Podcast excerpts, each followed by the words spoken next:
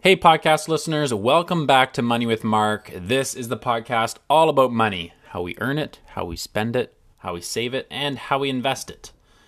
So, if that sounds like something you want to get more of, then uh, subscribe to this podcast and tell your friends about it.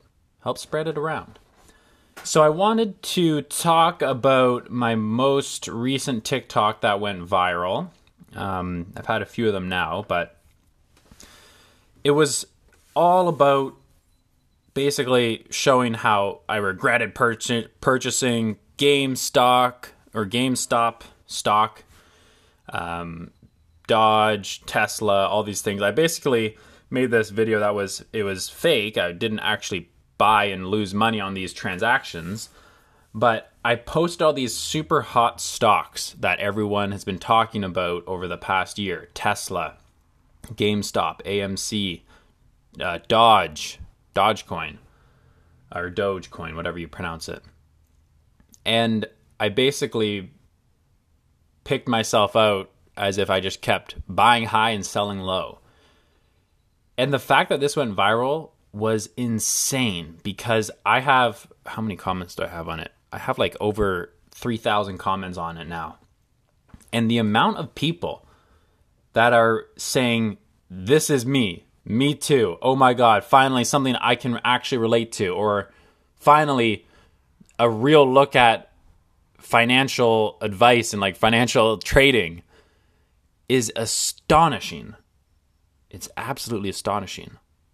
And there was a couple people who were like, yo, he did this for capital gains tax purposes and he's trying to find some put in some losses to offset his capital gains. That's not true. Um, some people are also like, he's shorting as well. I'm like, no, I'm also not shorting. That's not true either. I didn't buy any of them because I don't buy any individual stocks. I put 90, 80 to 90% of my money into low cost index funds. I buy VFV and VGT.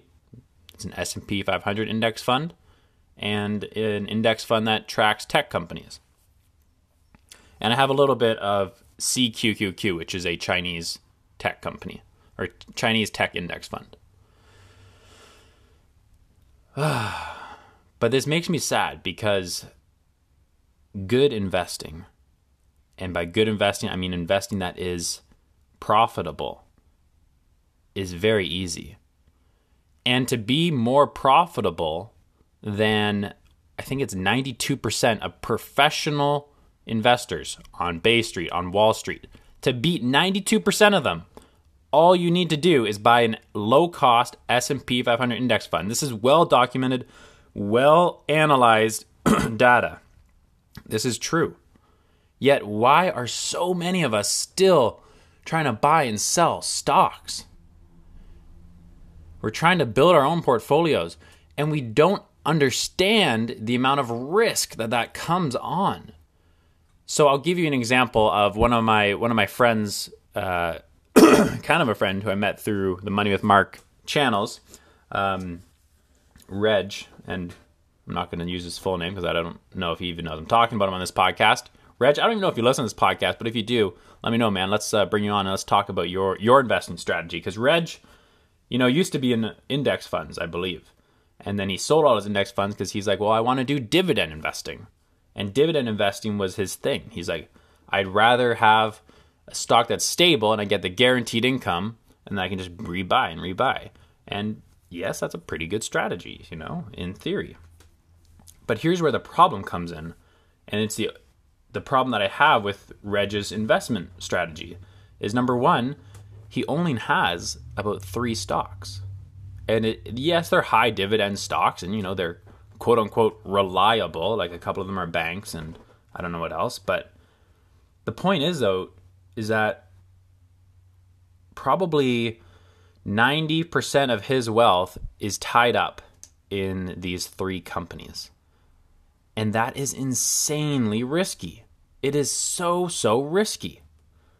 And yeah, I know, you know, that there's quote unquote safe companies, but all the companies that are safe companies have fallen. And like it's just not a good strategy to like be so undiversified.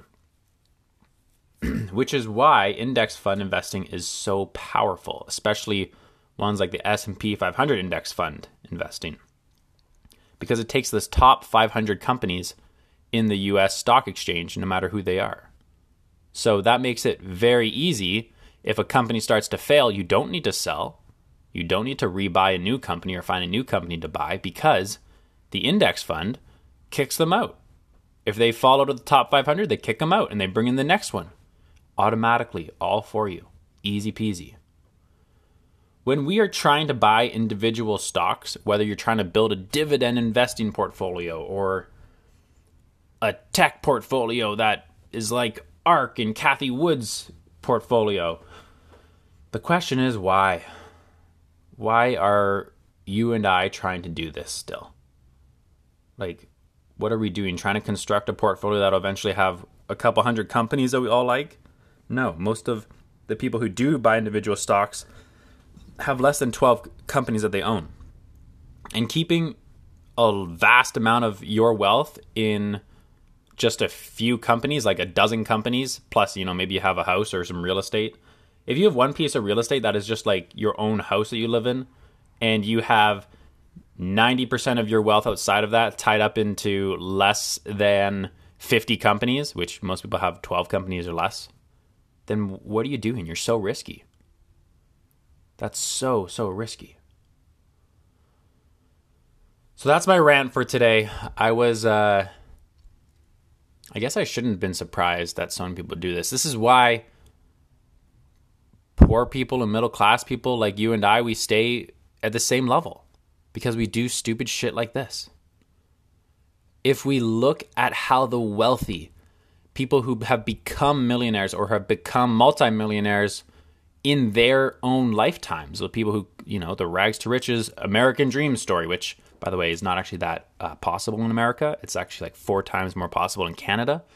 Um, but that rags to riches story, there's a few very common traits between all self made millionaires. Those common traits are they spend exponentially less on housing relative to their income, even when they're making thirty, forty, fifty thousand dollars $40, $50,000 a year. They spend extremely little on housing, and they invested in the whole stock market and they just buy and held. They didn't try to do day trading. None of these people tried to do day trading. And then the other common trait is that most of them are are building businesses or owning businesses of some sort, and you know have a share in assets that are producing cash. So things that are going to continue to send them cash and more money or rise in value. All right, that's my rant for today. I hope you guys got something good out of it. Happy Friday. We just locked back down here in Nova Scotia for no reason. We have like 30 cases. It's a joke. And we're literally at a stay at home order pretty much. It's insane. But I'm pissed off about that. I hope you guys are doing good wherever you're listening from. And follow me on Instagram at Money with Mark. Follow me on TikTok at Money with Mark. And if you're not subscribed to the YouTube channel, subscribe to the YouTube channel. Do it. That's what I put up my best content on YouTube. All right. I love you guys. Peace out.